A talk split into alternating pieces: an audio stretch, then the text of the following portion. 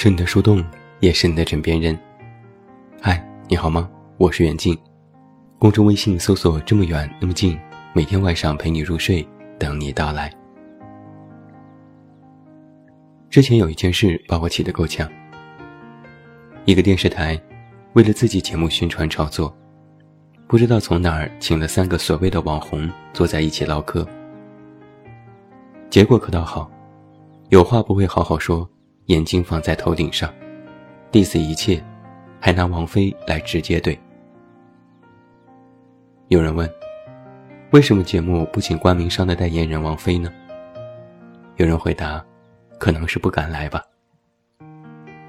然后剩下的那个人就立马阴阳怪调的模仿起王菲唱歌，浮躁做作，让人生厌。调侃到最后，有人说。王菲只能给你一张过去的 CD，还得意洋洋自己出了一个新段子。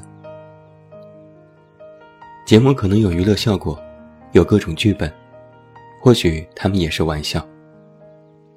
本来这事儿可能议论一下就过去了，结果舆论新闻下的评论也是让人大开眼界。天天忙着勾引男人的老女人还能唱歌，自己女儿不男不女。还往脸上纹身，可想当妈的是什么德行？王大妈就别出来吓唬人了，唱的那歌和唱戏一样，还以为自己可牛逼了。插足别人的感情，伤害了窦唯和张柏芝，老女人不要脸，赶紧滚回家！我当时就觉得真的是无话可说。你知道王菲和窦唯的感情经历到底是怎么一回事吗？你知道他和谢霆锋又是怎么一回事吗？你知道他的歌有多少成为永恒的经典吗？你知道他至今为止依然是唱片销量最高保持者和演唱会票房最高保持者吗？当然，也有看不过去的人在下面回复，但那些人不听。他们就是手一摊，眼一翻，觉得 diss 了别人，自己就可牛了。实际上，就是一个跳梁小丑。你可以说王菲的声线不如以前，她不精于练歌，她唱歌气息不稳定。但是，请你就事论事好吗？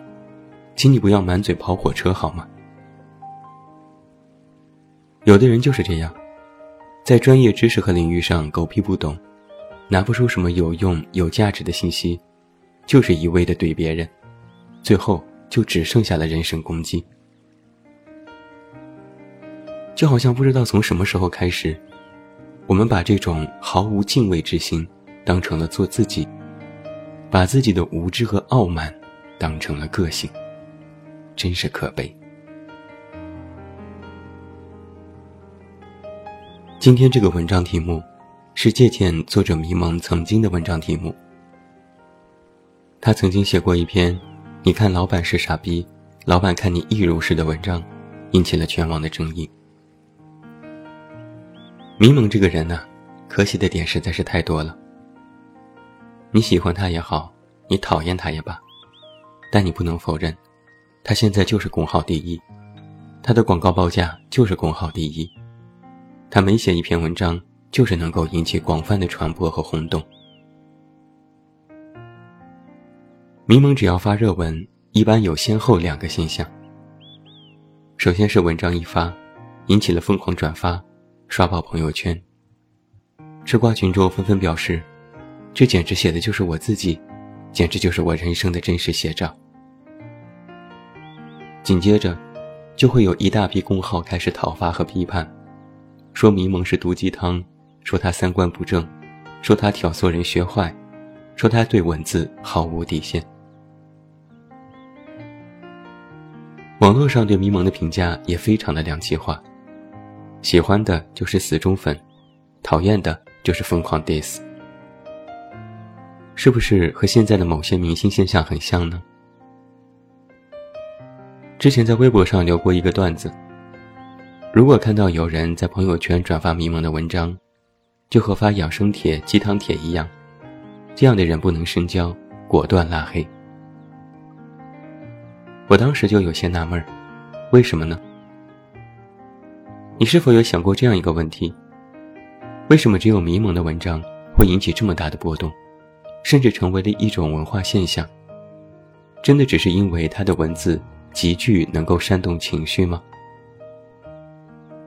其实别忘了，迷蒙是中文专业的硕士，有多年的纸媒经验，在南方都市报担任编辑十多年，对于传播规律运用自如，文字功底扎实，无论是资历还是能力。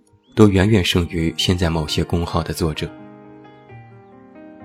而且我之前就写过，迷蒙一发文就引发各家讨伐，还有一个投机取巧的心理，因为反对迷蒙的文章也很容易火爆。还有一个妒忌心理，就是为什么这么红的人不是我？再来说一件真事，年底的时候有许多自媒体的论坛分享。有一场迷蒙是分享人，带来自己公号的运营和经验，一票难求。我当时也在场，看到了许多公号作者，其中不乏曾经写文讨伐过迷蒙的作者。他们在分享的时候认真聆听，报以掌声。结束之后又找迷蒙聊天，满脸堆笑求着加微信，气氛特别的轻松融洽。我当时以为这些作者对迷蒙的态度已经改变了，结果没想到，当天晚上就有人写文继续怼他，说他的分享根本一文不值，就是一个满身铜臭气的商人，仿佛那个在现场认真听讲、百般讨好的人不是自己，你说可笑不？不可否认，我们的生活当中。到处都充斥着这种两面三刀的人，到处都有随时随地就能 diss 别人的人。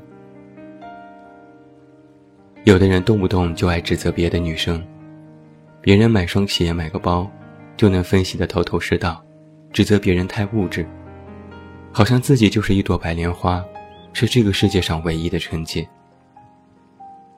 其实这人嫌弃自己男友赚钱不多，在外面给自己丢了面子，转眼就分手。也要找一个有钱人。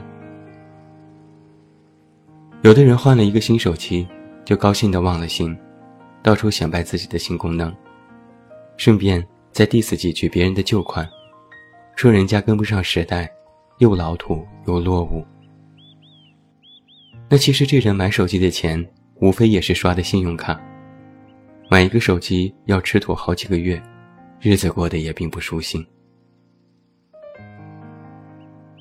有的人就是看谁都不顺眼，别人做什么都是错的，无论什么事都能挑出毛病。自称是眼里容不下沙子，实际上就是心胸狭窄。有的人就爱在网上 diss 人，明星晒个娃说人家娃是神经病，明星秀个恩爱天天诅咒他们早日分手。刷热门看到一件正能量的事，都能嗤之以鼻，说是作秀。就好比之前谢娜产子，生下了双胞胎女儿，本来是一件值得祝福的好事，但是总有不和谐的声音，说她其实是借腹生子，说这是试管婴儿，说张杰其实是同性恋，说谢娜根本生不出孩子。他们那张嘴，上下嘴唇一碰，什么话都能敢往外说。他们看谁都是极品，都是傻逼。他们忙着 diss 别人，到底有没有看看自己是个什么货色？人都有一种极度扭曲的心理，每个人都会有优缺点，人总是不完美的，这是实话。但我们非常容易无限度的夸大自己的优点，认为老子天下第一，又特别容易放大别人的缺点，别人稍有不对，就全盘否定。甚至说生而为人都不配，心安理得的忽略掉自己的不足，对别人却要求的那么严格，认为谁都没有自己好，认为社会糟糕透顶，认为都是世界的不对，认为都是别人对不起你，别人哪哪都不好自己放个屁都是香的。这样的人典型的极品。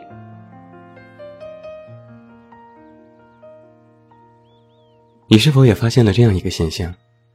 那些总爱 diss 别人的人看着每天骂别人但是最受不了别人骂自己还特别容易偷换概念。别人一回怼就说人家是玻璃心。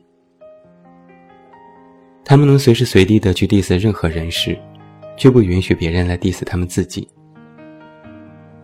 diss 本来其实是一个中性词，别人有错，别人做的不对，你可以提出意见，你可以攻击，你甚至骂几句都无妨。但是你要有一个分寸。这个人只是工作能力不够，就别说人家生活都不能自理。这个人只是稍微虚荣了一些。就别说人家只认钱不认人，一味的作践。这个人只是在这件事上处理不当，就别说人家智商低、没脑子、是蠢货。我们 diss 的东西，应该是就事论事，而不是就事论人。更不能以踩踢别人来抬高自己，用狠踩别人的方式来博取关注，最终只能自食恶果，摔得更惨。